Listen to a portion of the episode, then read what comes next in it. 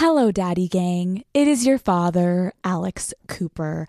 Call Her Daddy will be taking a brief break this week, but we will be returning January 11th, 2023, new year, with a brand new episode to kick it off. Please enjoy this older favorite episode from Call Her Daddy in the meantime. I hope you guys enjoy your holiday break. I love you all. I cannot wait for you to see who is kicking off the new year for Call Her Daddy. Until then, enjoy. What is up, Daddy Gang? It is your founding father, Alex Cooper, with Call Her Daddy. Daddy Gang. Has anyone ever studied abroad? Maybe you have hopes of studying abroad. Maybe you are planning a trip to a new country with a few friends to study abroad. Picture this. You board a flight your junior year of college, excited to spend a semester in a picturesque Italian town. You find a room in a beautiful hillside home. You have three roommates who you enjoy spending time with, and to top it all off, you meet an Italian boy named Raffaele who is head over heels for you. It's a dream come true. After a romantic evening with your new boyfriend, you head home to shower and change. But when you get there, you discover the front door of your house is wide open. Something is wrong. The police show up, and when they kick down the door to your roommate's bedroom, they find a body. How would you act? What would you say? Police are everywhere, yelling in Italian, and you have absolutely no idea what is going on. You are confused. Whose body is inside? Are they dead? Am I in danger?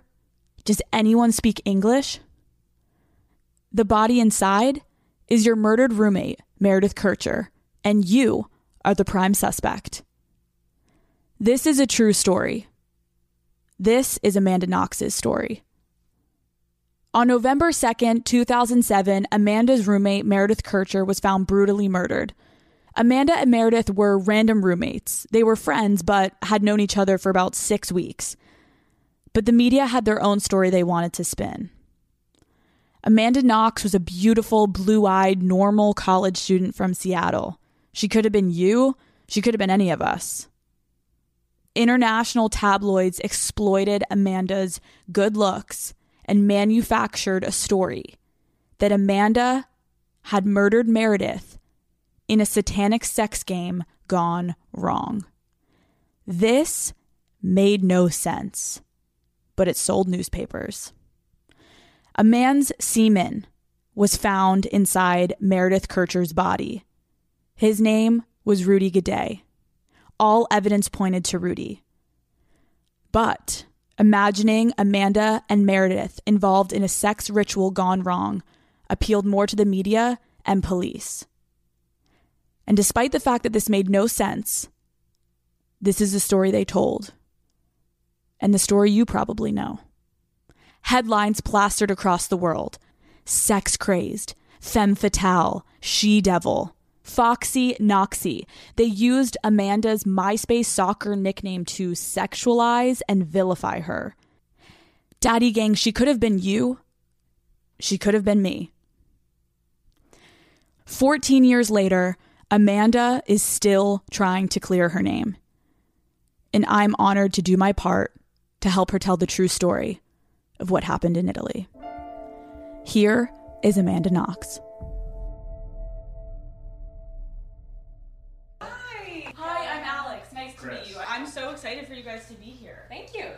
You're, oh my god, she's beautiful. Thank you.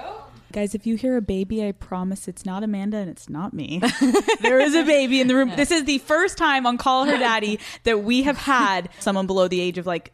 Actually, I thought this would be the perfect podcast to note that, like, my most recent episode of my podcast, Labyrinths, is me giving birth.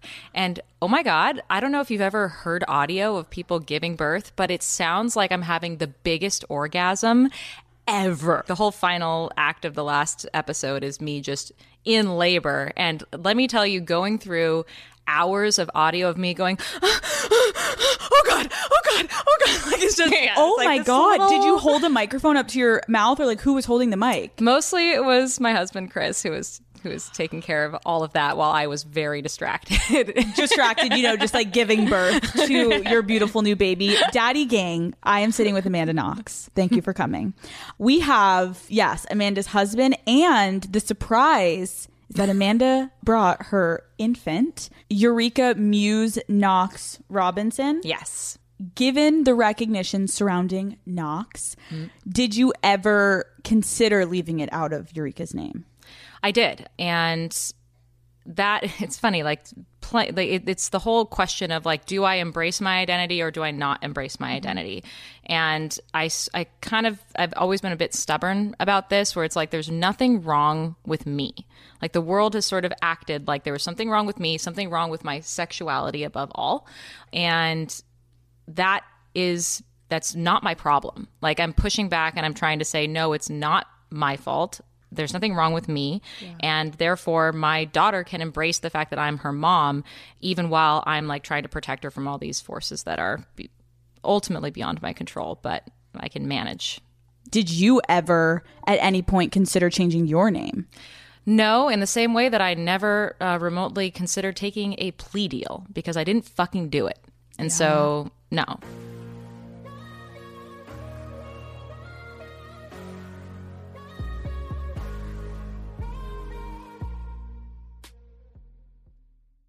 This episode is presented by Sparkling Ice. Turn up summer with Sparkling Ice. They have over 17 anything but subtle flavors, all made with zero sugar and packed with vitamins and antioxidants. Iced tea and lemonade, strawberry watermelon, tropical punch, peach nectarine.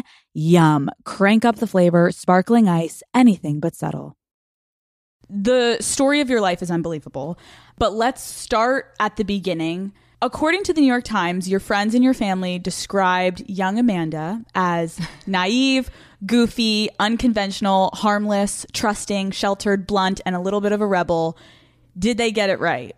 Yeah, that sounds about right. Musical theater freak, uh, yoga lover, someone who didn't have a ton of experience in the world, someone who didn't have a ton of experience sexually. I was like, I was pretty sheltered growing up. I was very well meaning. I tried well in school. I tried to I tried to appease people, um, but at the same time, I had this like streak of no, I don't ha- like a pretty girl doesn't have to look like that. She can look like this. Like I had this sort of like perfectly stereotypically Seattle, which is like Birkenstock granola people. Yep. And how many siblings do you have? I have three younger sisters. Okay. And then your parents divorced when you were younger? Yeah, when I so I have no memory of my my actual dad and my actual mom being married, but I grew up with being a part of their separate households and they you know we lived within blocks of my dad Okay. so like i was back and forth between my mom and dad's house all the time What was your most serious relationship in high school? so i didn't really have a relationship It's okay. That's okay. school. It's okay. i was a late bloomer No, that's okay. When did you lose your virginity? In college so you went to college close to your hometown. You went to mm-hmm. University of Washington. What made you want to study abroad your junior year of college? So my mom actually grew up like she was born and grew up for a certain amount of time in Germany, and I have um, so I have a kind of international family. Like I have aunts who live in Germany right now. Um, so I was thinking I wanted to have an international experience. Actually, my my oma really wanted me to go study abroad in high school. She wanted me to go live in Germany in high school, and I think my mom was not quite ready to let me go. yeah. so instead, it was like everyone acknowledged and accepted that this was a part of like our family experience even because we didn't just grow up in one small town in America. Like my mom grew up, she's an army brat baby. Got it. And so Got she was it. like Germany, Texas, blah, blah, blah, blah, blah, blah. All over. Um, and so I was studying languages in college. I was studying German. I was studying Italian. And because I was actually better at German, I decided that I want to study in Italy. And really, like what ultimately like decided it is I, I I applied for programs in both countries, and I got accepted to Italy's first. So that ultimately is what brought me to Italy. That and the fact that I didn't know Italian as well as I knew German. Do you think about that a lot? Um, and that part of it, no. The thing that really haunts me, the thing that haunts me the most is what if I had never met Raffaele, who was my boyfriend of five, Five days before I was arrested. If I hadn't met him, I would have been home the night that Meredith was murdered, and I could have been murdered as well. So that's the thing that haunts me in my brain. And beyond the fact that, like, you know, one of the things I really love about this podcast in Yeah. general is I think it's so so important to talk about these like intimate parts of our lives Yeah. And the intimate parts of my life were first of all like blown way out of proportion and then used to utterly vilify me. And so that aspect of it like I don't even know where to like pin that down. Where does that impulse come from to Right. like take a, wo- a young woman's sexuality and turn her into a monster for it? Like that's the other part of it that i'm like hmm. Because I, I do want to get into that because it's um yes i felt sick for you watching them slut shaming you equated to somehow you murdered someone Yeah. and it like the spiral effect and we're gonna get to it but it was it's shocking and i i can't imagine living it and so i'm just happy you're here today Thank you, me too. like it's incredible so for someone who has never been to perugia italy Mm-hmm.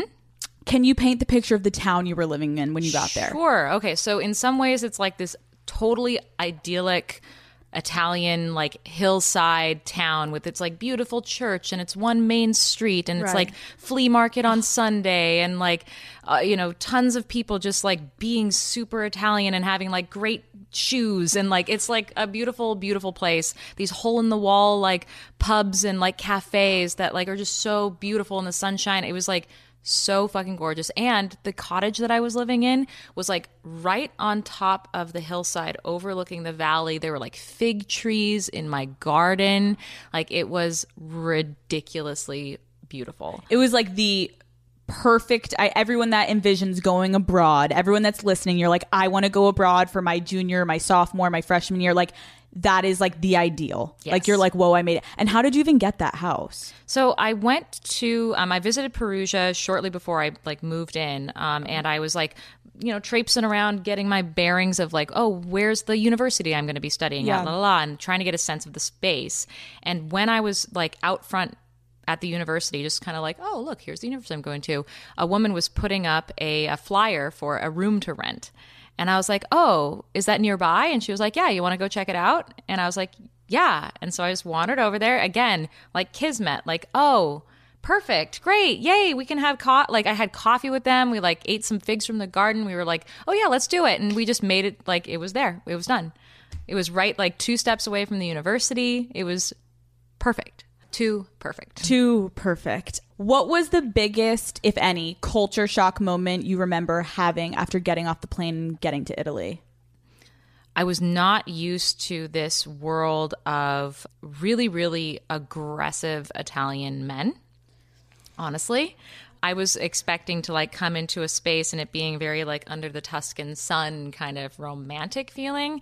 Um, and instead, what I encountered was a lot of like really, really pushy um if not like i had this one moment where a guy offered to give me a ride home from um, a bar. And i was like oh okay thank goodness because it's dark out. You have a little vespa. Like you can just drop me off at my house. And he was like yeah i'd love to do that. And so he drove right past my house went right to his house and i was like um no i uh can we go back there? And he was like no no just a minute at my house and like brought me and like brought me and I got to his house and I was like, no, no, I don't want to be here. And he was like, no, no, just come inside, meet my friends for a bit.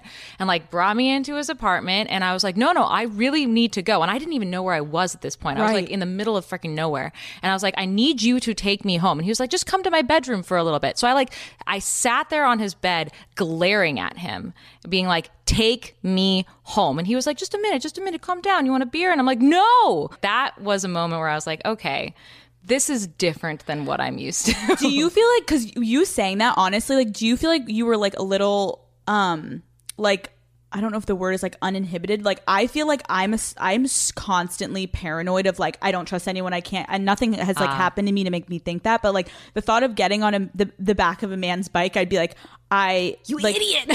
right? Like I'd be like no. Like do you feel like you had such a um like what ma- you just didn't it never occurred to me that someone would do that to me ever. Yeah. Like I was I was shocked and I was like, "No, do you not hear the Right. words that are coming out of my mouth? I want to go home. You said you would take me home. Like, what are you talking so about?" do you feel like you had a lot of trust in people back then? yes. then? Absolutely. And were you like calling your family throughout these first few weeks and gushing about how much you loved it? Yeah, so it, it was a little bit difficult because I didn't like I only ever it was a 2007, so it's a little bit like I didn't have internet in my house. so I had to go to like an internet cafe in order to send emails and stuff like that. Um, but I kept in touch. I told my family about how everything was just so idyllic and beautiful and wonderful. Let's talk about your living situation. Mm-hmm. Can you de- describe your roommates? Sure. So I was in a cottage that was two levels, and in the bottom level were um, it was a totally separate apartment where um, four young guys were hanging out. They also were students, and that was their apartment.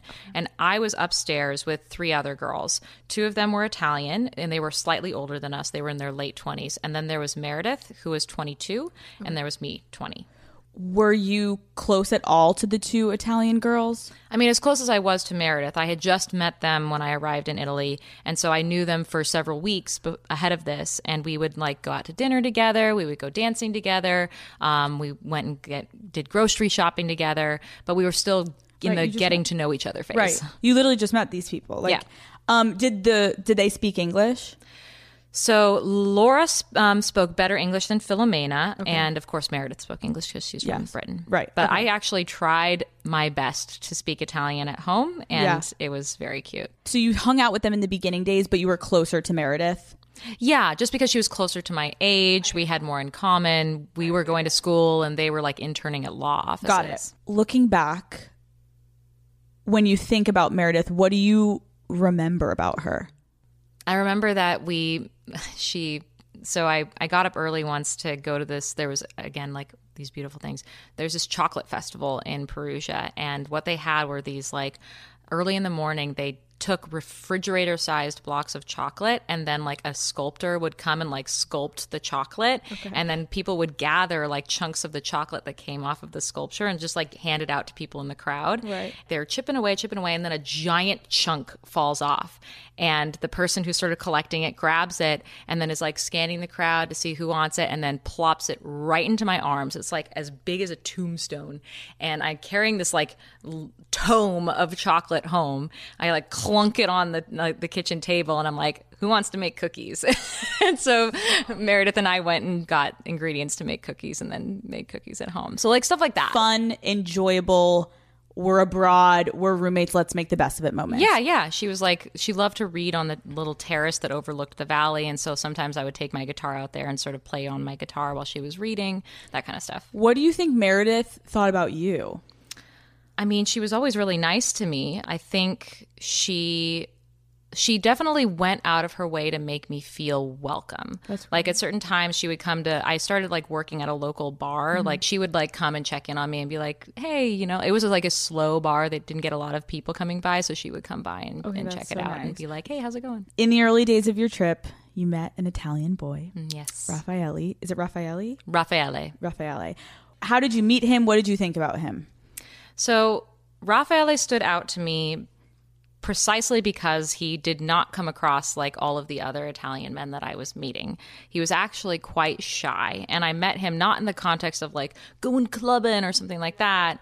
I went to a classical musical recital at the university and like I happened me and Meredith went together and then Meredith had to leave and meet her friends um, at intermission and so he came and sat in her seat and then we just sort of like had me speaking bad Italian, him speaking bad English, like connection. That versus what you're describing as the Italian men that you were like, what the fuck is this culture? This is wild. I wasn't expecting this. Yeah. He had apparently, it seems like more of a warmth to him. He had a warmth and he felt like it was just like a safe person. So, week one into your new hot Italian romance, which I feel like is every single girl's dream. It's like you get there and you meet him and you're like, oh my God, now we're like running around Italy together. What do you remember about November 1st, 2007? Yeah. So it was obviously the day after Halloween. Um, I had been working like half the night, and then I met up with Raffaele. I was like dressed like a, I didn't really have a costume. I sort of drew like a cat face on me, and we just kind of like were hanging out outside, um, getting drinks and things like that. Um, the morning, I remember that Meredith woke up late. She liked to sleep in, so that wasn't unusual. And she had dressed up like a vampire, and she still had like a little bit of like a little fake blood dribble on her chin. Um, and you know, she was she was like, "Oh, I'm gonna get dressed and take a shower. I'm gonna go hang out with the girls." Blah blah blah. She had gone to like um, the British girls had had their own like little Halloween party together, and she so she showered, she changed. Um, she was like, "Okay, I'm gonna go. I'm gonna go hang out with the girls. I'll chat at you later." And that was it. I was just like, "Okay, bye." Like I vividly remember her throwing a purse over her shoulder and going out the door like it was just any other day. And that was the last I saw of her. And that particular moment, I don't feel like I've been asked about since the trial, honestly, because they, they were very particular about wanting to know what she was wearing. I think because of the evidence that was in you know in her bedroom, like she had been found naked and and um, but of course there were like clothes on her bed or something like that, and so they wanted to know like what color purse was she wearing, and, and I think it was like a, a tan or a peach colored purse, um, if I recall correctly. Anyway, So she leaves, and then what do you do the rest of the day? So I ended up um, hanging out with Raffaele, um, deciding. So it was November 1st.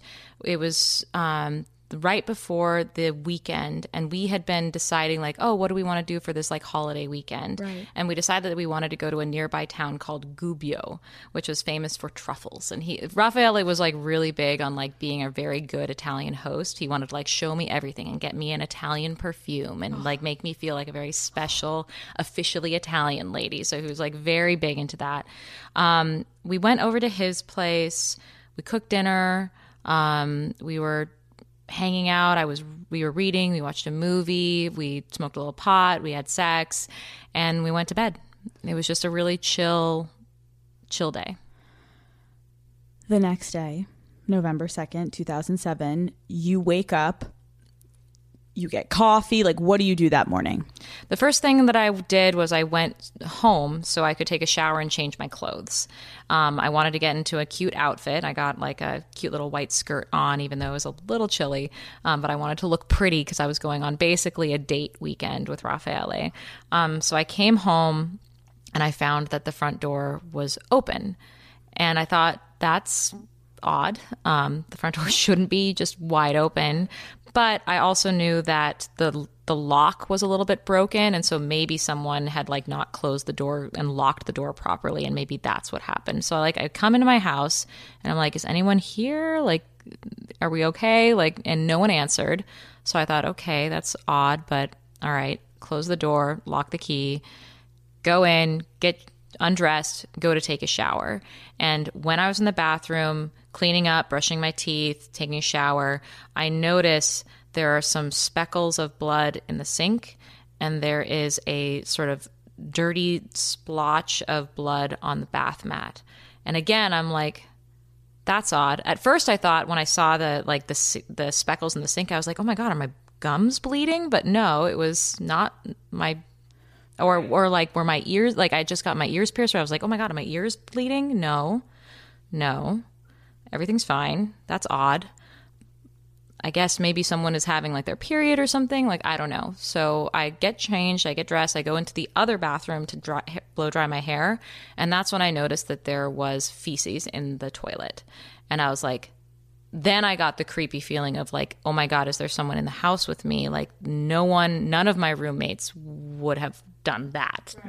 So I immediately sort of gathered my things, um, went over to Raffaele's house and, and like started calling my roommates, basically being like, hey, is everything okay? It looks like maybe someone left the house in a in a hurry. Like what's going on?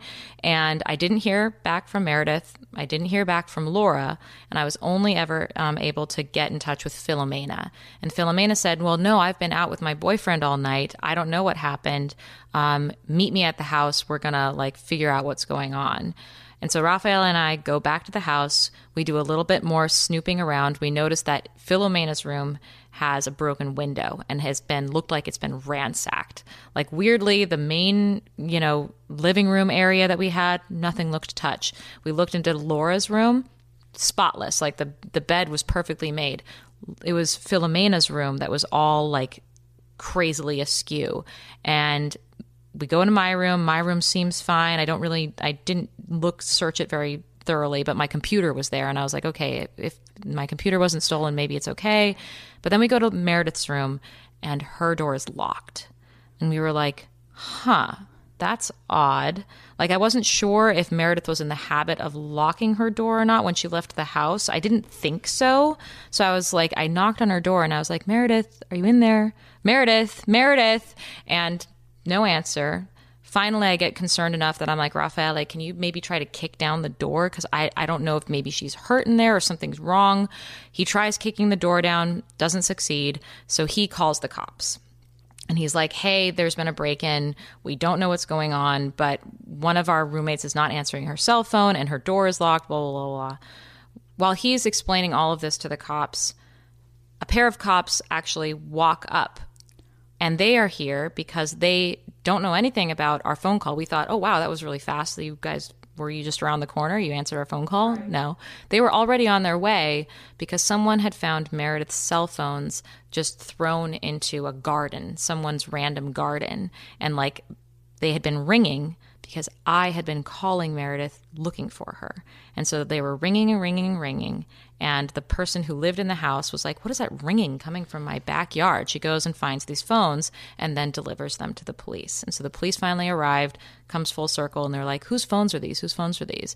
It says the SMS like card was um was in Philomena's name. And I was like, "Oh, weird, Philomena. She's she's on her way, but I just talked to her. She, she, has her cell phone." And then Philomena arrived and said, "No, I gave I gave a card to Meredith. Those are Meredith's phones." And we were like, okay, but where is Meredith? Why doesn't she have her phones? And I'm like, well, her door's locked. And Philomena's like, her door's locked. Someone kicked down her door. And then the police kicked down her door, found the crime scene, and kicked everyone out of the house. So you weren't in the house when they kicked the door down. I was in the house, but I was not in the hallway. Like it was a narrow hallway that led into her, like to my room and then her room. I was in the kitchen area waiting, and I was like talking to the other. There were two police officers, and I think I was talking with one of the other police officers while one of them went and kicked down the door with like Philomena's and, and her boyfriend's help. Yeah, which is also interesting later for the story to know Philomena was also gone and has a boyfriend. So there's like two sets of couples that had the same exact dynamic. Mm-hmm. You have your boyfriend, you're not home, you're sleeping at your boyfriend's. Philomena is also at her boyfriend's. And so it's like, wait, why you? Well, that's a that's a good question. And I actually thought about this earlier yesterday because um, what day is today? Is today the third? Uh, yeah. So yesterday, the second, the sort of anniversary of discovering her body, I was thinking about like like why why me and why not like Philomena, right? Right. And I think one of the sort of big things is they've they sort of focused on my behavior in the immediacy of the discovery of this crime scene. But like the difference between me and Philomena was Philomena saw into Meredith's room. She saw Meredith's body with her own eyes and I did not. And so immediately coming, like, you know, Philomena starts screaming her head off and like crying. Right. And starts, everyone starts yelling in very rapid Italian. So I'm like, what the fuck is going on? We're ushered out of the house and I'm sort of left shell shocked going, what's going on? What's going on? And hearing weird scraps of things that I can sort of kind of understand. And so I'm like, I'm outside of the house going, what's going on? What's going on? And Philomena is crying hysterically. And so immediately the cops are looking at the two roommates, Philomena and me. One of them is crying, the other one is not. That was maybe the moment things started to go very, very wrong. And for understandable reasons, because they're looking at two young women. One of them is clearly distraught and one of them is clearly confused Right. but very different reactions. And Philomena's reaction was the expected one. Mine wasn't. And I don't think that the cops, like when they made their sort of gut intuition about me and about whether or not I was involved in this crime, I don't think they actually realized that I didn't really understand what was going on. I just was like talking to Raffaele and going, wait, wait, what are they saying? What what happened? What did they find? Like, and at first they're telling me really confusing things, like they saw a foot, and it's like a foot. Are you talking about like a severed foot? Like, what are you talking about? And meanwhile, like, and then somebody's yelling about a wardrobe and how they found a body in a wardrobe, and I'm like, well, what body? What are you talking? Is it where's Meredith? Is it Meredith? Like, what is going on here? Philomena understands full Ital- is Italian. Oh, yeah. And you're like, hello. When after you were like all escorted out of the house, when did you know like it's that Meredith that it was and she's Meredith. dead? I think it was half an hour, an hour into this that like Raffaele was going and poking around and talking to people and going, okay, they think it's Meredith. There was a body under a sheet or like under a, a uh, blanket, and they think it's Meredith, and that they think that her she's been stabbed because there was blood everywhere. And where the fuck is Philomena? Like, are you two not speaking? So I'm sort of like the the cops are sort of taking us all apart to like a- question us, and so me and Raffaele were sort of apart because Yeah. we had sort of discovered the crime scene together. Meanwhile, Philomena and her boyfriend were apart, answering questions to the cops, and so we're just standing there, and then eventually we all get taken to the police office to like answer even more questions and do that for days on end. And then from that point, your life changed forever. There were paparazzi, yes, outside of the house. And I want to talk about that because they're taking photos, they're taking videos you. And in that moment, you knew obviously something was wildly wrong. But like you're saying, you're like, you didn't even know that Meredith was dead. And if there was a body in there, you still didn't know for sure that it was Meredith. Yeah. What did the media say about how you were reacting? Oh, what didn't they Yeah. say? yeah. Yeah. To anyone that's not um, like familiar with the case, Yeah, just to summarize. every like derogatory term that you can come up and imagine for a woman was thrown at me over the course of these trials and this like decade of coverage of the case. But in that specific video that came out of you outside of the house, Yeah. People were f- annoyed and disturbed by your reaction. Yes. So there was a specific like 3 second clip that kept getting over the years res- shown over and over and over again slow motion on like, you know, re like in um in loop. Yes. and it was a three second clip of Raffaele sort of looking at me and giving me a kiss and then like hugging me basically. And this clip was depicted as look at these two psychopaths who can't even keep their hands off of each other outside of a murder scene. What was in fact happening was I was scared and Raffaele was like, "It's okay, girl. I like I got you." got you. That was that was it. Do you think if you were sobbing hysterically, you would have had a much different outcome? Yes, I do. That's like the stereotypical response that people have or people expect people to have Right. when they hear something so incredibly traumatic, like your friend has just been murdered. But for me at the time, I feel like I almost got like deer in headlights, like this cannot be real, like almost like surreal, like this can't be happening. And thinking, selfishly perhaps that oh my god i'm alive thank god i'm alive like thank god i was at Raffaele's house like oh my god There's so many people that had an opinion on your reaction. Who made the rules of how you're supposed to act in a traumatic situation? Like people are like she should be sobbing. the fact that i was hungry at a certain point during my interrogations and i asked for food they were like if you really cared about your roommate you wouldn't even be able to eat and it's like what are you talking about like if, what this goes to show though is that once you like have a gut feeling about something somebody like whatever they do they cry they don't cry they eat they don't eat it's all through a the lens of suspicion. So I feel like at a certain point, whenever that point happened, when these investigators had their investigative intuition that I was somehow involved, there was nothing that I could do that was right. I agree. Because even if you were like, I'm not hungry, they're like, look, she's a psychopath. Yeah, she like- doesn't even need food. Exactly. And then to see how it spiraled of the lack of emotion that everyone was so focused on, where I'm like, I see a girl in shock. I was not expecting to come home and find a crime scene that day. I was expecting to take a shower, get dressed in a cute outfit, and go out with my boyfriend for a fun weekend. That was what I was expecting. I never, ever, ever, ever thought. Like, even when I was like, a lot of people like, well, you saw blood in the bathroom. It's like, one, it was not all that much blood. And two, even if there was blood, you don't automatically think like I don't live in true crime land where like you come home and to a murder scene. You're like, that's not- just not what I was thinking. If I saw blood in my bathroom, I would think, is it real blood? You just told me that there it was Halloween. She had day blood on. No, I didn't immediately be like, oh, there's blood on the sink. Someone's murdered in this house. Yeah. What do you think of now when you do look at that that video? Like, is it triggering? I mean, it is in the sense that, like, I've just seen that moment of my life replayed over and over and over again in order to vilify me.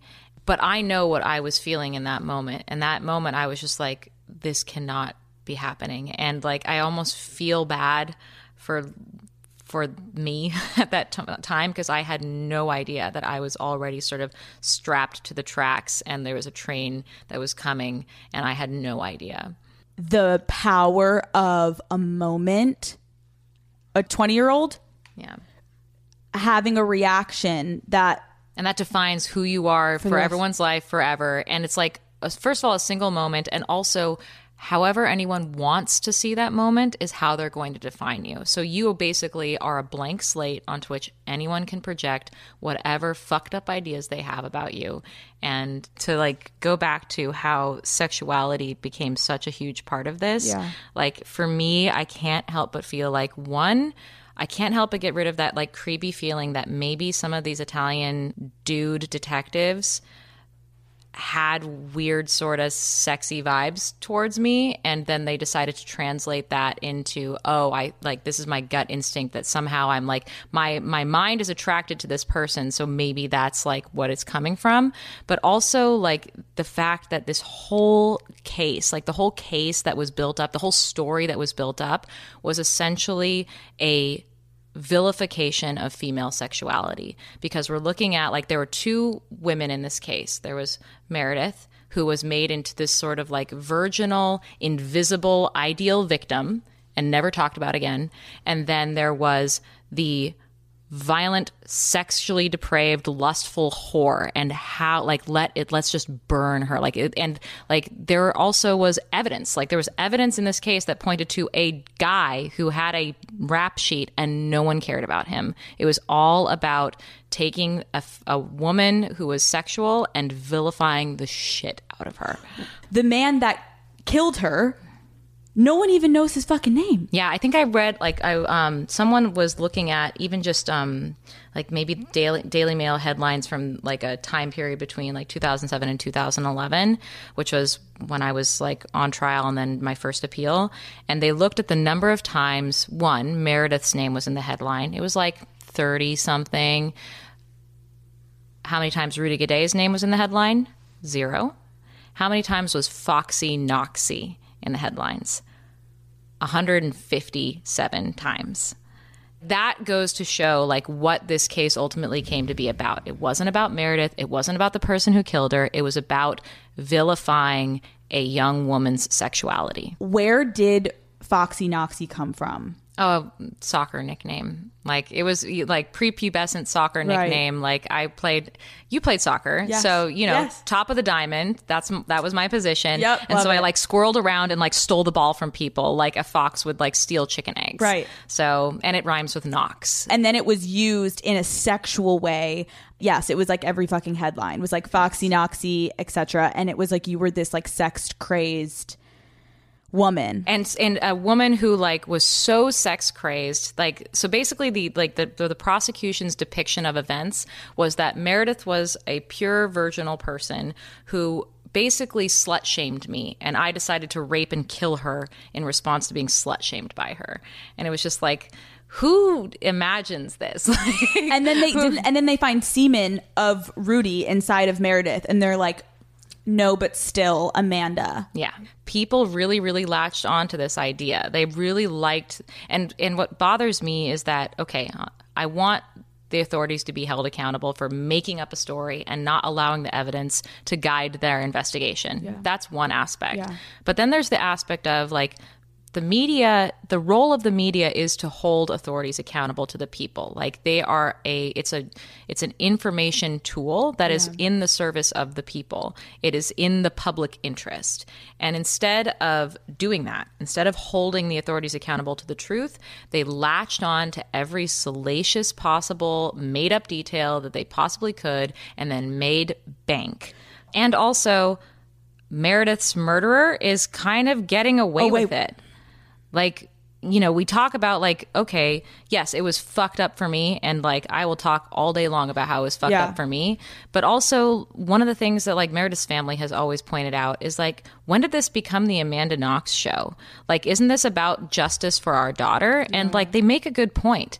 The media decided that they could make a villain narrative, and it didn't matter what the truth was to them anymore. It didn't matter what happened to Meredith. What mattered was sex game, violent, n- foxy knoxy. Beautiful American girl. Your picture And everywhere. also Meredith was a beautiful person. Absolutely. So it's like, oh, now we can like look at these two beautiful women and imagine them having like a fucked up sexual encounter. And also, I like someone else pointed this out to me. I, I forget who it was, but they were talking about like the number one like hit in porn is like de- like debasing and like humiliating beautiful women and so it felt like this was almost a pornographic enterprise of like oh let's just like imagine first of all this violent sexual encounter that we can feel all moralized about Right. like all scandalized about but at the same time like just have this like pornographic interest in Amanda Knox's like a man like imagined and real sex life and like pitch her as this like ultimate sex villain.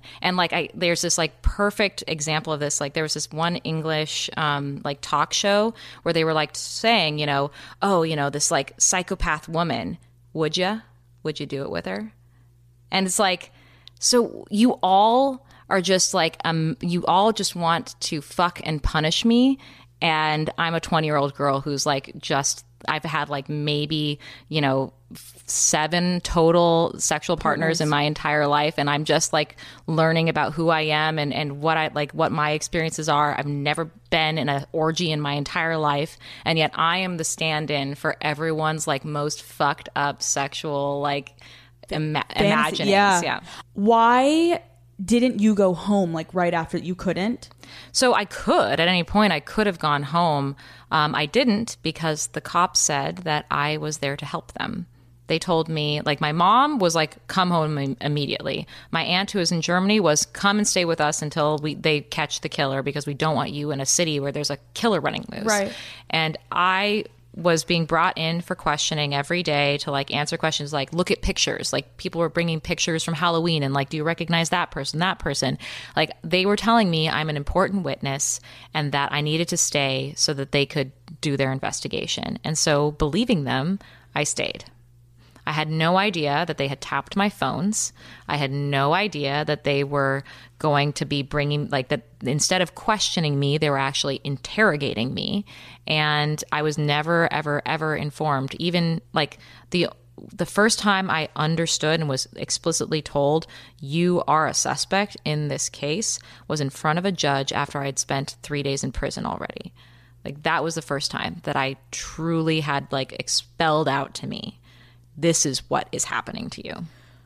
How did the Italian police conduct the interrogation? Because I know it was a grueling process and you don't have to go crazy into detail, but just giving an idea of it. Yeah. So, um, so again, I was Raffaele was actually called in for questioning. They didn't call me in, okay. but I was staying with Raffaele, and I didn't want to be home alone because what just yeah, happened. yeah. So I followed him to the police office, and I was just sitting there in like the lobby waiting for him. Mm-hmm. But while I was sitting there, some cops came by and they were like, "What are you doing here?" And I was like, "Well, Raffaele is being questioned." So and they were like, "Well, if you're here, you might as well be questioned too." And I was like, "Oh, all right." I was trying to do my homework, but okay. They brought me into a room and they started asking me to recall everything that I could remember from the last time I had seen Meredith and over again because I'd already answered these questions again. And so I was going through it again and basically what they did was they tried to find fault with everything that I was saying. So they were like, "Well, what exactly what time exactly did you have dinner?" And it's like, "Well, I don't know. It was like around 9, I guess, maybe. I don't re- eh, we had me dinner." And then we ate and then we like we watched a movie afterwards and they were like, "Well, did you or did you read a book afterwards because you said you read a book earlier and now you're re- watching a movie?" And it's like, "Well, I did a little bit of both. Like, what can I say?" And so they kept kind of like pushing at me like, "Oh, maybe what you're thinking is wrong, like making me feel like my memories were confused. And oh, are you sure you didn't do that the night before and that wasn't this night? We really need to know. And meanwhile, Raffaele is being interrogated. After a few hours of this, they come in and tell me, Raffaele says you weren't with him that night. And I'm like, what the fuck? Like, no, that's not true. I was with him that night. And they were like, well, your cell phone says that you made an appointment to see Patrick. Who's Patrick?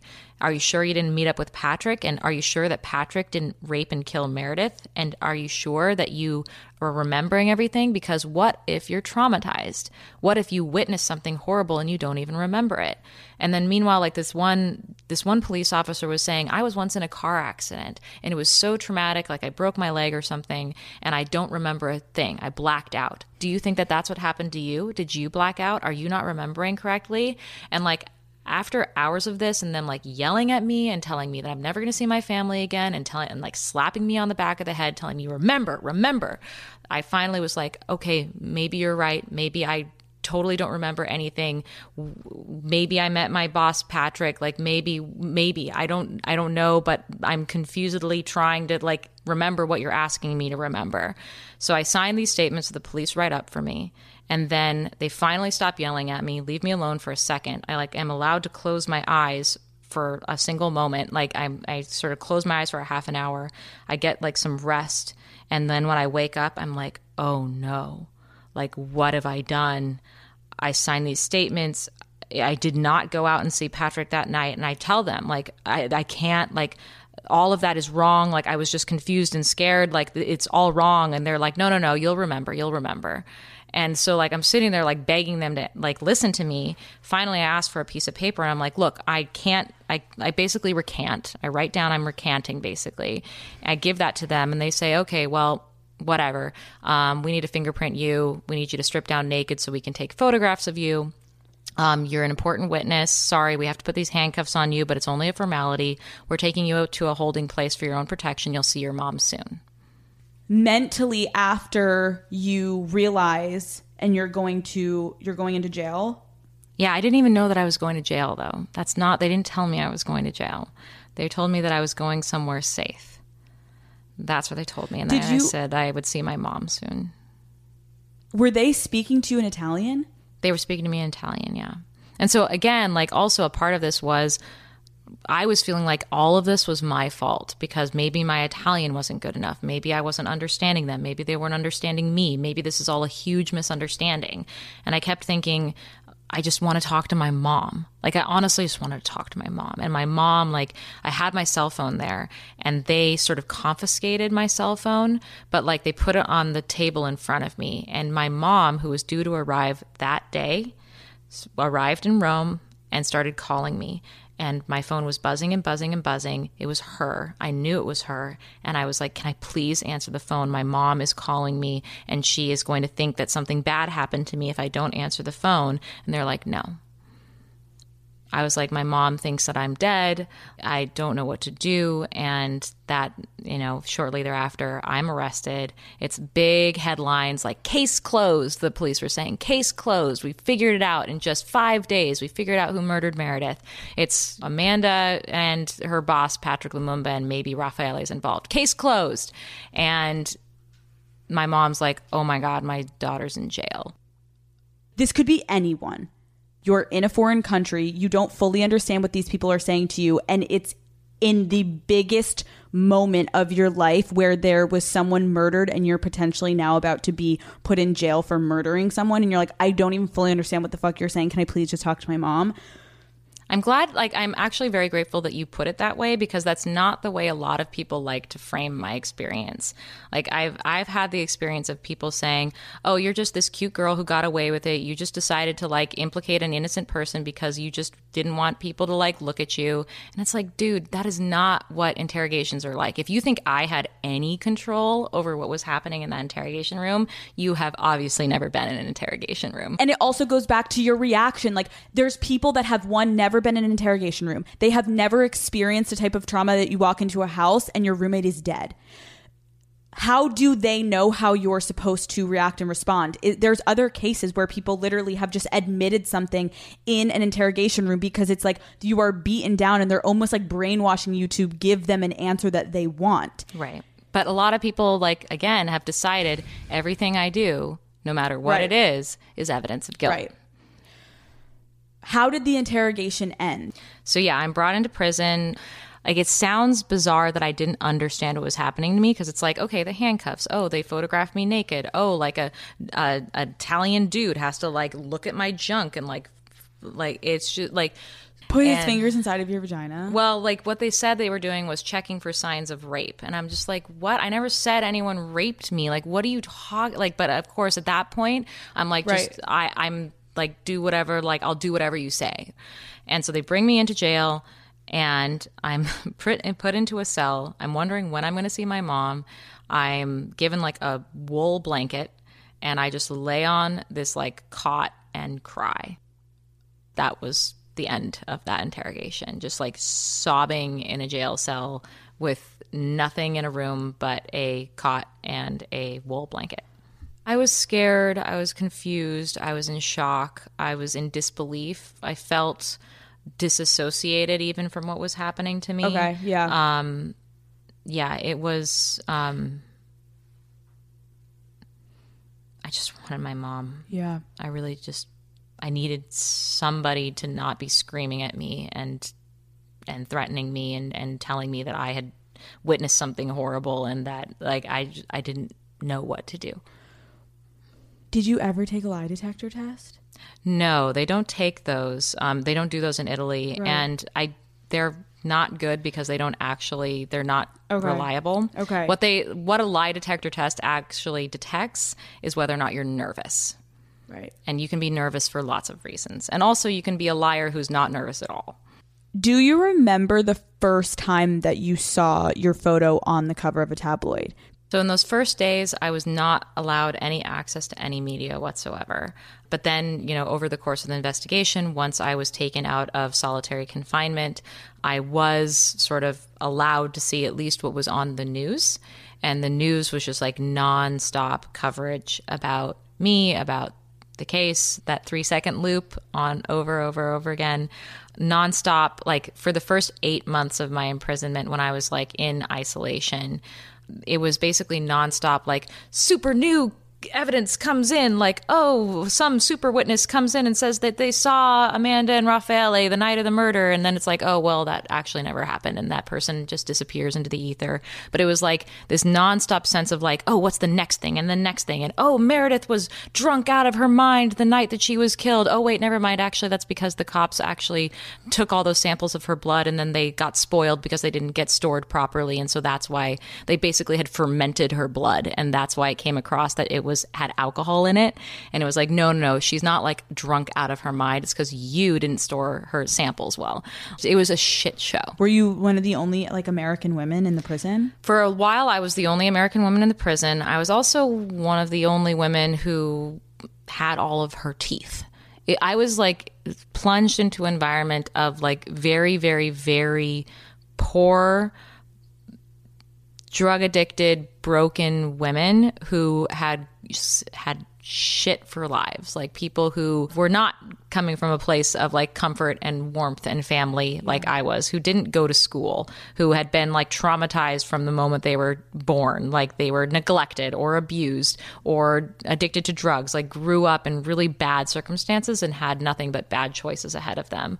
But like my first cellmate was um a woman who had um who was an incest victim. At least that's what I heard. I can't, you know, for sure, but for what I heard was that she was an incest victim who had murdered her child and she was like a little out of her mind. Like she was, um, she had this fixation with like scratching her skin until it bled. And so she was covered with like all of these sores all over her face and arms.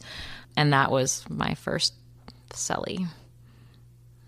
Did everyone in the prison know what you were going through? Yeah. I was the famous one. So everyone had an opinion. Everyone wanted to talk to me about the case. The way that I managed that was I always refused to talk about everything. I Right. just I didn't want to get into this place of like my life and the worst experience of my life is just a part of the gossip mill. I spent a lot of my time trying to be invisible, not talking to a lot of people, and eventually over the course of this whole experience, figuring out my hustle, which was reading and writing because a lot of the people that I was imprisoned with were illiterate. So I was reading and writing their letters for them, helping them do like commissary shopping, helping them read their court documents. Is that what people like say if you're in prison? Like, what's your hustle? I mean, everyone in prison has some hustle Got it. because you're part of, well, first of all, like you're in a system that basically devalues you as a human being. And so your human potential is very, very limited. You develop with other inmates a kind of social economy. And that social economy is built up of the kinds of things that you can you can offer to the community. And the thing that I could offer to the community was literacy. right. Was there any like harassment or like abuse? I never was hurt by any of the other inmates, although I did see I did see violence between inmates. The thing that I experienced was um, male prison guards. Um, there was one particular guard um, who was one of the higher ups at the prison, who in those first two weeks brought me into a private office with just him and interrogated me about my sex life and made sort of suggestions that we might have sex together. And I so at first I just played dumb. I was like, I don't know what you're talking about. I don't understand you. And then eventually like eventually I was just like, no, no, I just want to go to my cell now. And he was like, you sure you want to go to your like it was bullshit. He just he uh, took this sort of like private interest in me and eventually cut that out because I I rejected all of his advances. Other times in the prison, like I was grabbed by a male guard while I was like in the bathroom and it, it, other stuff like that. But like again, not as bad as Right. some of the ex- my friends' experiences. Like I know people who were raped in prison, so it's like I was never raped in prison. I was never beaten up. I saw violence, but I I largely escaped and stayed out of anything that was too horrifically traumatic. The mental abuse, though, who told you that you had HIV? That was a doctor at the prison. So I was frequently being brought in for the doctors to, you know, they were taking like DNA samples and things like that. And one time they brought me in and they told me that I had tested positive for HIV and that I needed to, well, they didn't say that. The Vice Comandante, the man who was sexually harassing me, he said that I should think about all the people that I had ever had sex with to figure out who had done it, who had given it to me and I was hysterical. I came, I went back into my cell and cried and was thinking that I, again, this is those moments where I'm like, oh, is all the suffering that I'm experiencing now, is this like somehow me catching up on all the suffering I'm ever supposed to live is like happening in one moment in my life? Am I going to die? Like, am I never going to have a family? Am I going to be stuck in this? Like, what is happening? So I write down in my diary, which they knew that I was writing in, um, because I was basically, that's all I did was sit around and like write in my diary.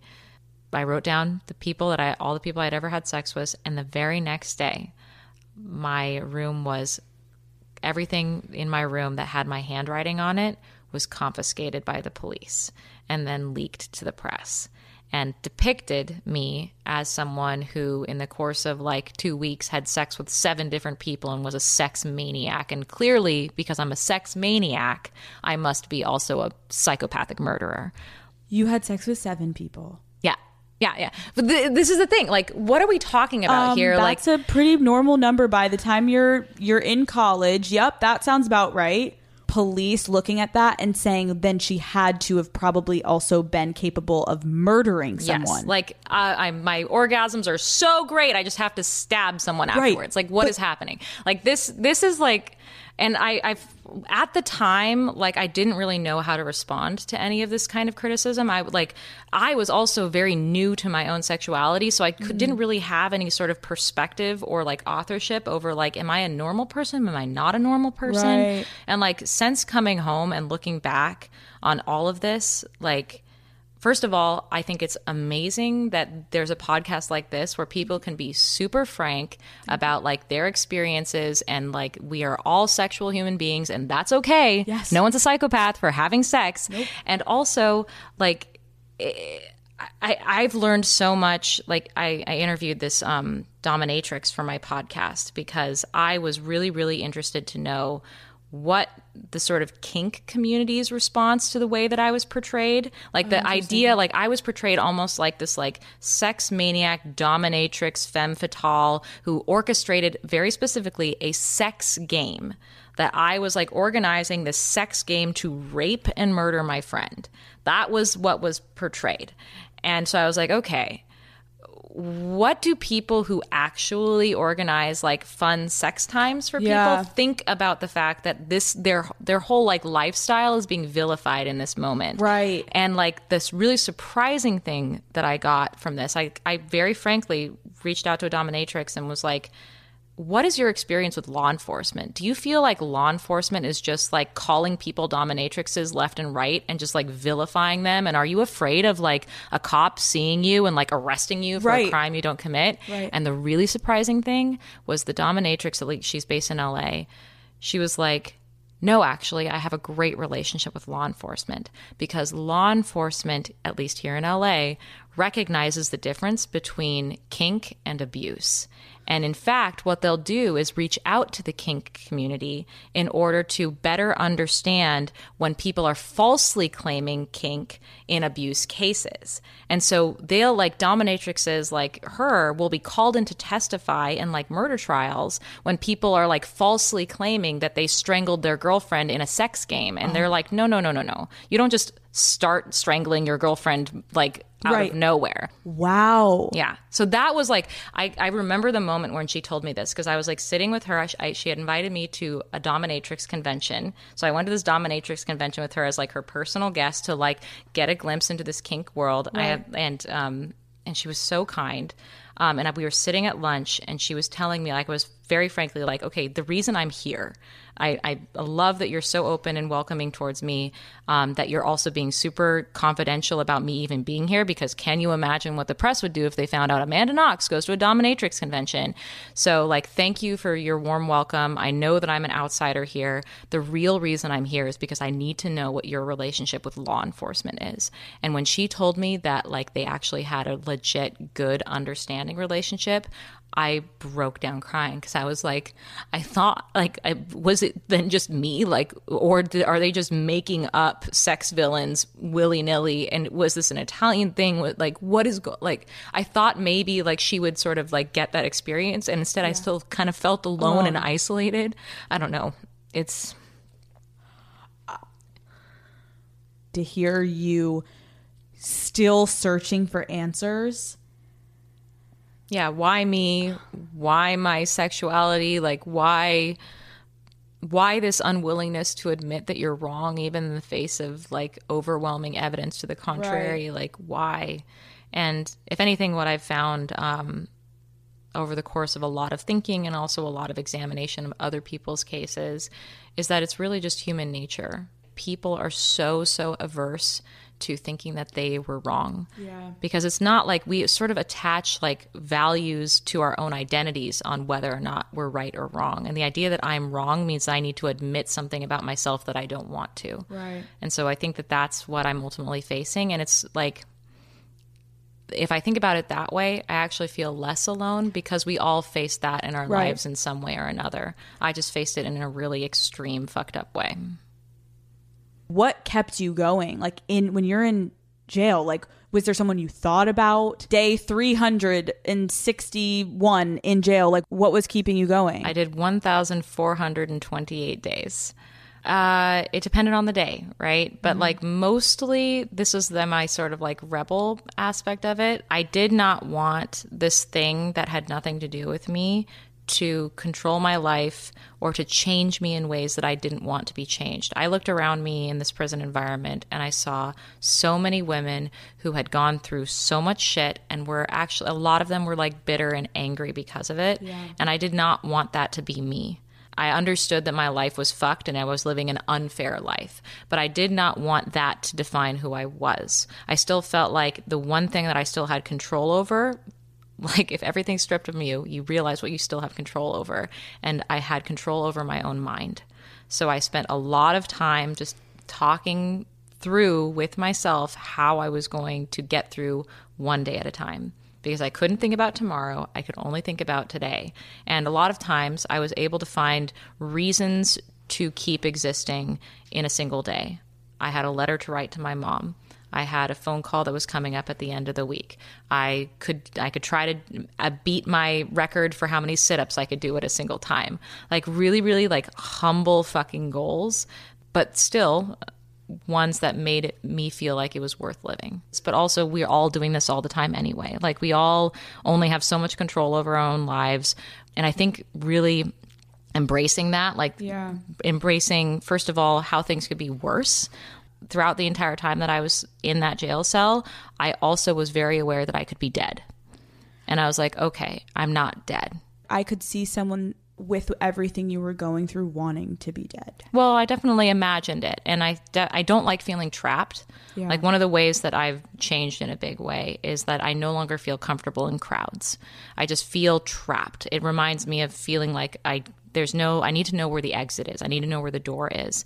When I was in my prison cell, I couldn't even look at the door because it was all bars and it made me feel claustrophobic. So I would always look out the window. But like when you are limited like that, it sort of forces you into either a place of insanity or of like extreme mindfulness because the only thing you have is the present. Right. And that's the that's the only thing you ever have. Did you ever feel like you were going insane? How, how many more days can I fucking do this? Like, You stop thinking that. Really? You start thinking I have now. right, right. Now is the only thing that I can deal with. So you had suicidal thoughts in the jail. I thought of ways that I would.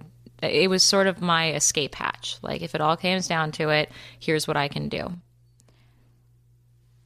Did you have suicidal thoughts once you got out?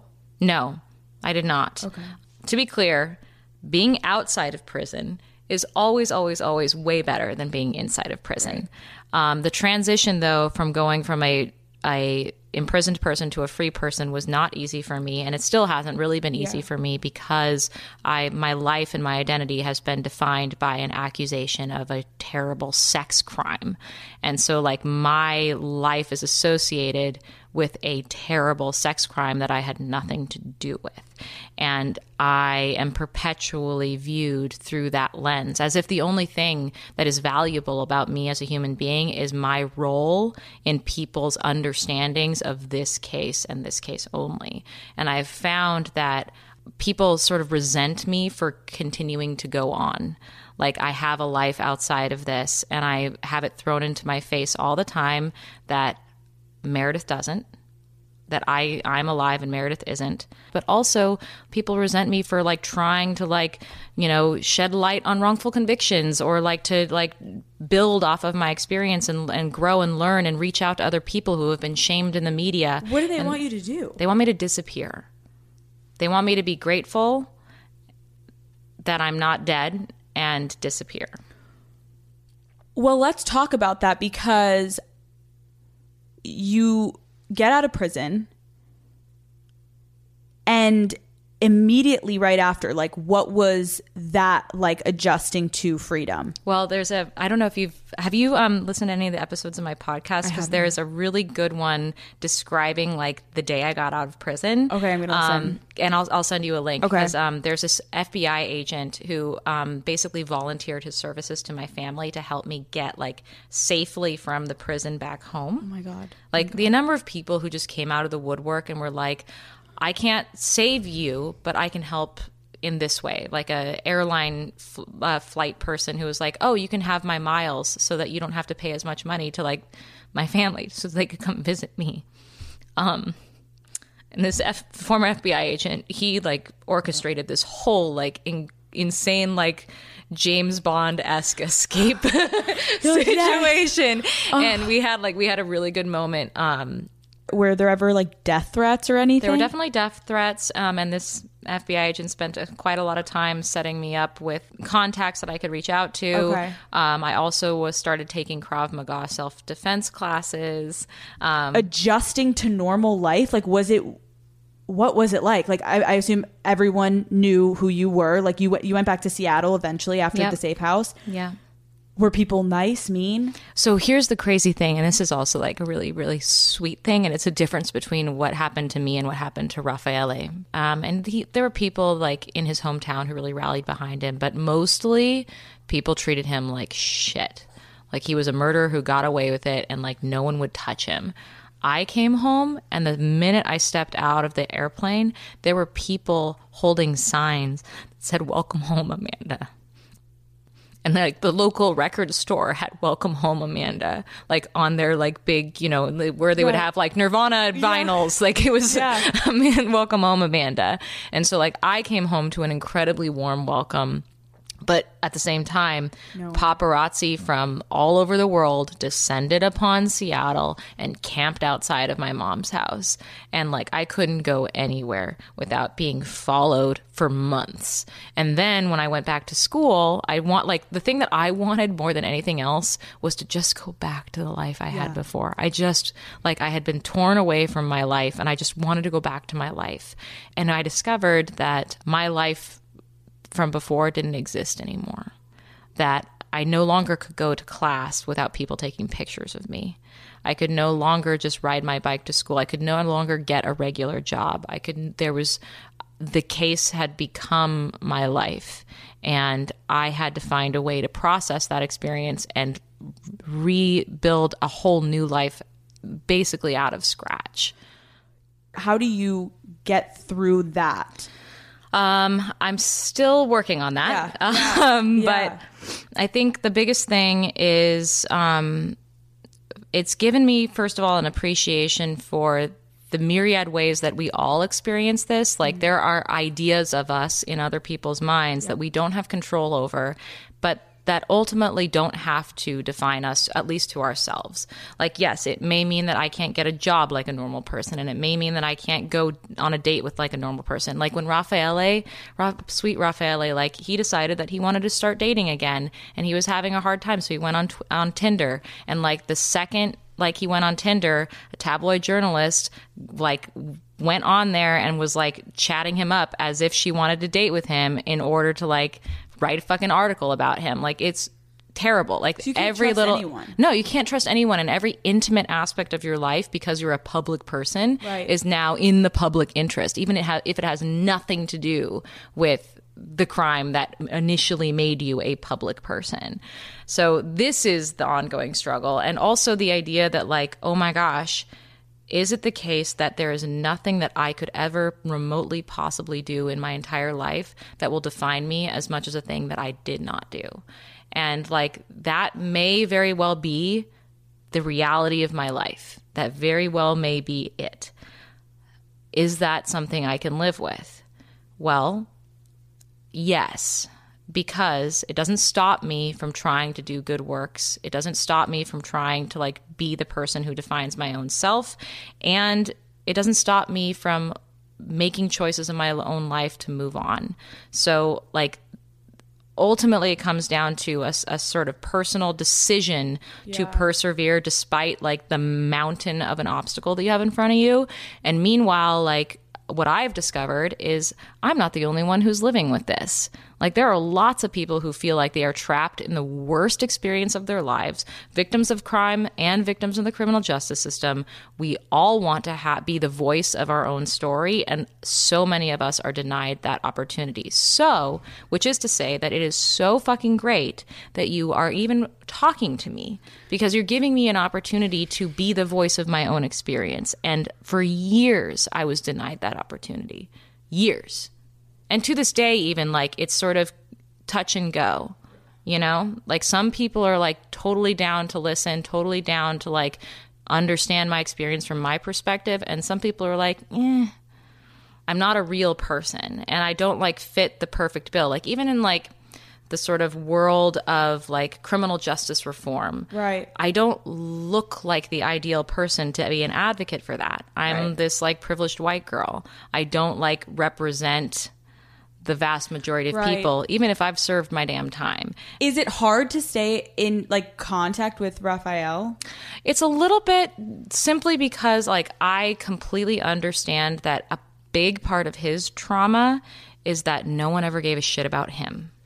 So the only reason why he almost lost everything in his entire life was because he started dating me five days before Meredith was murdered. He barely knew me.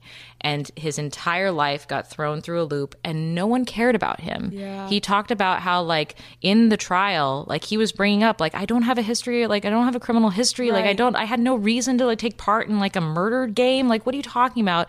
And they were like, "Oh no, no, you're just Amanda's bitch." So you would do whatever she said because you're a, a helpless like man child Right. who would do whatever a femme fatale would say. And he's like, "That's not who I am. That's not who I am." When you tried to get back into dating, how was that?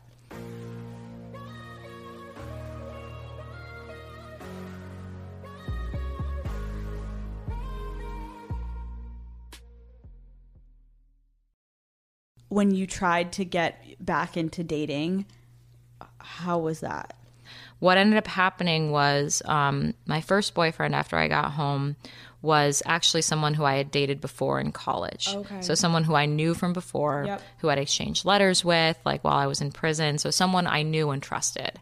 And we dated for two and a half years. And then my next boyfriend after that was someone who I knew from middle school. So like all people that I knew from before but hadn't seen in many years. We'd grown, like learned, come to know each other. Um, and then finally, I met my future husband, who um, really, really cute story because. Um, Again, like I was saying, I was writing for this local newspaper. Right. I was doing a lot of arts correspondence, so like reviewing books or plays or whatever. Right. Um, I was given an advance copy of his debut novel, and I reviewed it for the paper. I thought it was fantastic. It's called War of the Encyclopedists. I wrote this rave review, submitted it to the paper, and then like whatever, forget about it. Like Right. it's done. Next Right. assignment. Except the very next day, I walked out of my apartment building, and in like the diner window across the street was like a poster for a book reading of this exact book, and I was like, huh. I never go out. Like I never, I never, Right. ever, ever go out to public things. This is a little bookstore. It's this book that I just read. I thought it was super great. Right. I'll just like duck in. So I ducked in and I checked out this like great book reading. And at the end of it, I asked him, "Can I have a, like an interview for the paper?" And he was like, "Sure, come over to my house." Didn't kind of sort of knew who I was because there were people whispering in the crowd, like, "Oh man, Knox is married." Knox is-" Right. He was like, "I don't know, like I'm a poetry guy. I don't like Right. follow true crime, whatever. Invite me over to his house, drink scotch, watch Star Trek, hang out, go on a walk. I interview him. Great. At the end of this like interview hangout session, he shakes my hand and says, "We should be friends." And that's like a throwaway thing to say, like, okay, yeah, we should be friends, sure. But for me, it was like a month after I'd been fully exonerated. And it was the first time I was like, whoa, maybe I can make friends like a normal person. Maybe. And so he was one of the first friends I made after I was fully exonerated. And we were like friends for a good like nine months before we started dating. And what was what's even funnier is that when we started dating, he was playing the field, and his roommate was who ended up being the officiant at our wedding. He was like always like, "Pick Amanda, pick Amanda, pick Amanda." Go for Amanda. Wait, that is such that's such a amazing story. Were you living with your family while when you went back to Seattle? So I started out living with my family. Then I moved in with a friend of mine that I had known for years, Okay. and then eventually I got my own apartment in like an area of downtown. What was your family's experience when you came back also to town? I mean, my family has been through the fucking ringer. Like, it, it's when a, when these things happen, they don't just happen to one person; they happen to a whole network of people. And so, I feel like unraveling the trauma uh, that happened to everyone, because everyone's lives became utterly focused on save Amanda, save Amanda. Um, that was the first priority, and every other priority ended up having to become secondary. Like that was real, but we've all like moved on. Like Yeah. we've all we all have our lives. My Yeah. sister got married and had a kid. Like my mom is still working as a teacher and is super happy to be grandma now. Like Yeah. everyone's like You got a gotta. life, but we're still sort of unpacking how we've all been affected by this and how our family has been affected by it. You know, my youngest sister was like nine when I was arrested. And so, like, she didn't really f- even fully understand what was happening and only sort of had to figure it out over the years. She's 22 now. Did any of them experience bullying? Yes. So, um, my sister described my sister Deanna describes this one situation where she was with my dad and my younger sisters at the pool, and Delaney, my youngest sister, came crying over to Deanna because she said someone had said that she was sisters with the murder girl, and um, and then my sister Ashley has dis- has um, talked about how people would purposefully call her Amanda Knox instead of Ashley Knox in order to sort of like again like highlight like we all know what your sister did. How often do you think about Meredith? Um it changes from the time of year. Like right now this time of year is one that I think about her a lot obviously because Yeah. it's the like this week was the anniversary of her Right. murder. It's the anniversary of when I was um, arrested. I think of her uh, every time we come on to um, like December 4th is when I was first convicted. So there are like moments in the case that like are very very vivid to me. There was that feeling of like this again how our lives became intertwined and we almost became like two sides of a coin Right. like we were both like we're we're almost versions of each other and yet I'm like the one who lived and she she's the one who died and it's it's so bizarre and at the same time I also know that she was her totally her own person Yeah. and like had her own dreams and her own life and her own family and that all got taken away Right. and as much as like my identity has been usurped by this like whole horrible tragedy, talk about her identity.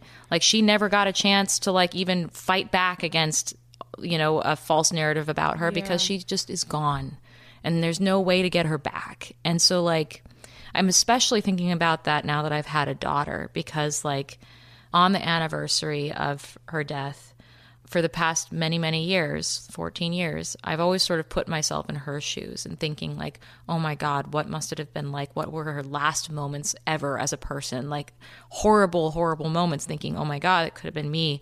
And this year i couldn't help but put myself in her mom's shoes and thinking like oh my god if that happened to my baby what do you do?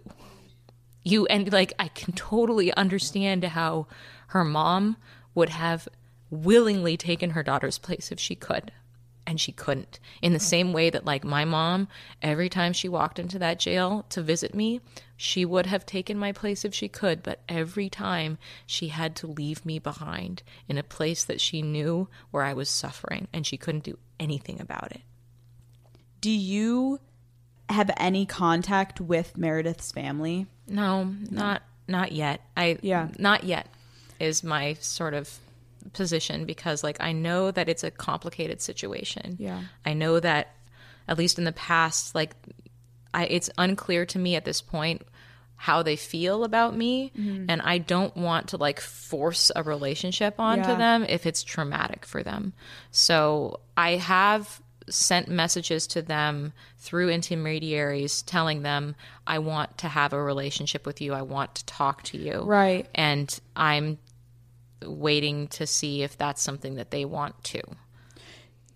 Do you, you that's something you would want? Yeah.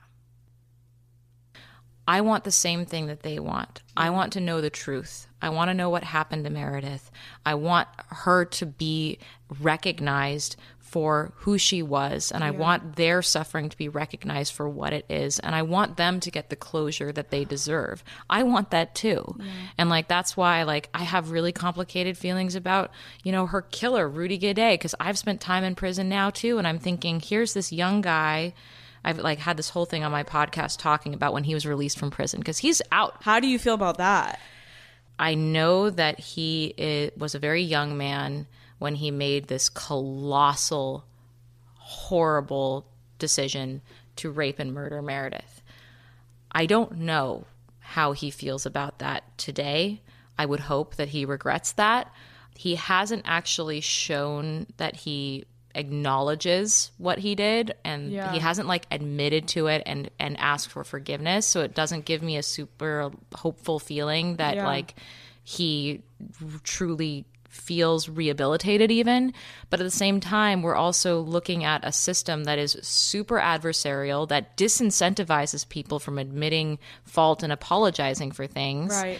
and maybe he feels like a fucking victim too because he like was a young guy who was abandoned by his dad brought up like foster care in italy didn't like have a great thing going for him and he sort of spiraled out of control going from burglary to burglary to burglary until he majorly majorly fucked up.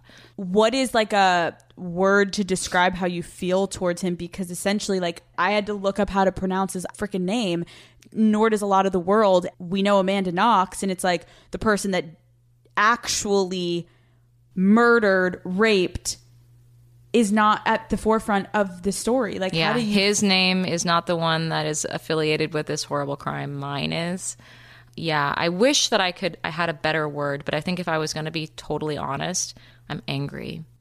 I'm angry and i'm still angry. That doesn't mean that i can't have compassion for him but i am angry. I don't think that my name ever should have been associated with his actions. And the fact that it, no one seems to really care about him given Yeah. that they were his actions really bugs me out and like maybe my anger is a little bit sort of misdirected at him because of all of the people not seeming to care that it was Right. him you know i don't know I don't think that's irrational at all. I think that's actually sounds like exactly what would be the appropriate response for you bearing the weight of someone else's actions and now it has affected the rest of your life. But is there anything like you do every single November 2nd? Like is there anything No, there's not like a specific ritual. There's a quietness. There's a kind of um there's just like a thoughtful moment of again that like a, a- it's an expression of like acknowledgement that I'm alive Yeah. and she's not. In another reality, it could have gone the other way, or we both would be alive, or we Yeah. both would be dead. It's like how fragile are we all at any given moment? Yeah.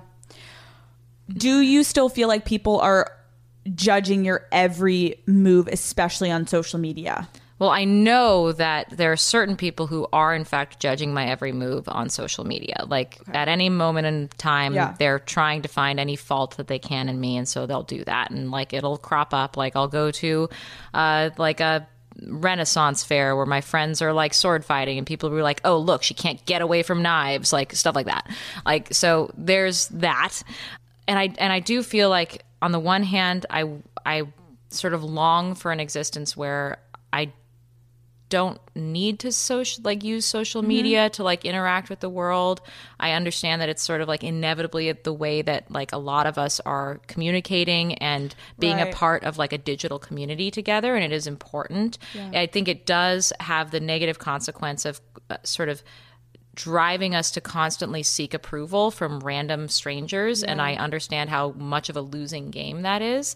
So like i do think that the sort of mind suck time suck of social media is not necessarily healthy unless you can have a sort of meta almost disassociative Yeah. relationship with it.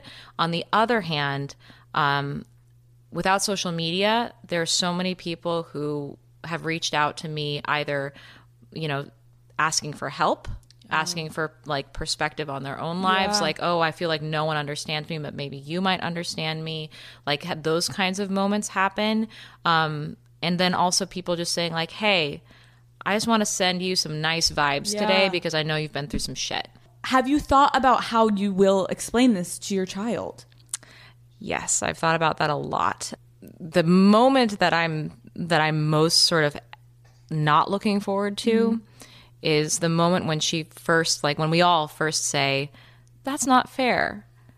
because like when you reach the point of understanding whether or not something is fair or not you have a, a you've reached a level of sophistication to understand a level of human suffering that is can be deep life really isn't fair and if you like it's such a throwaway thing Yeah. like that we just say it all the time but like when you really think about it how life isn't fair and how bad things happen to good people for no reason.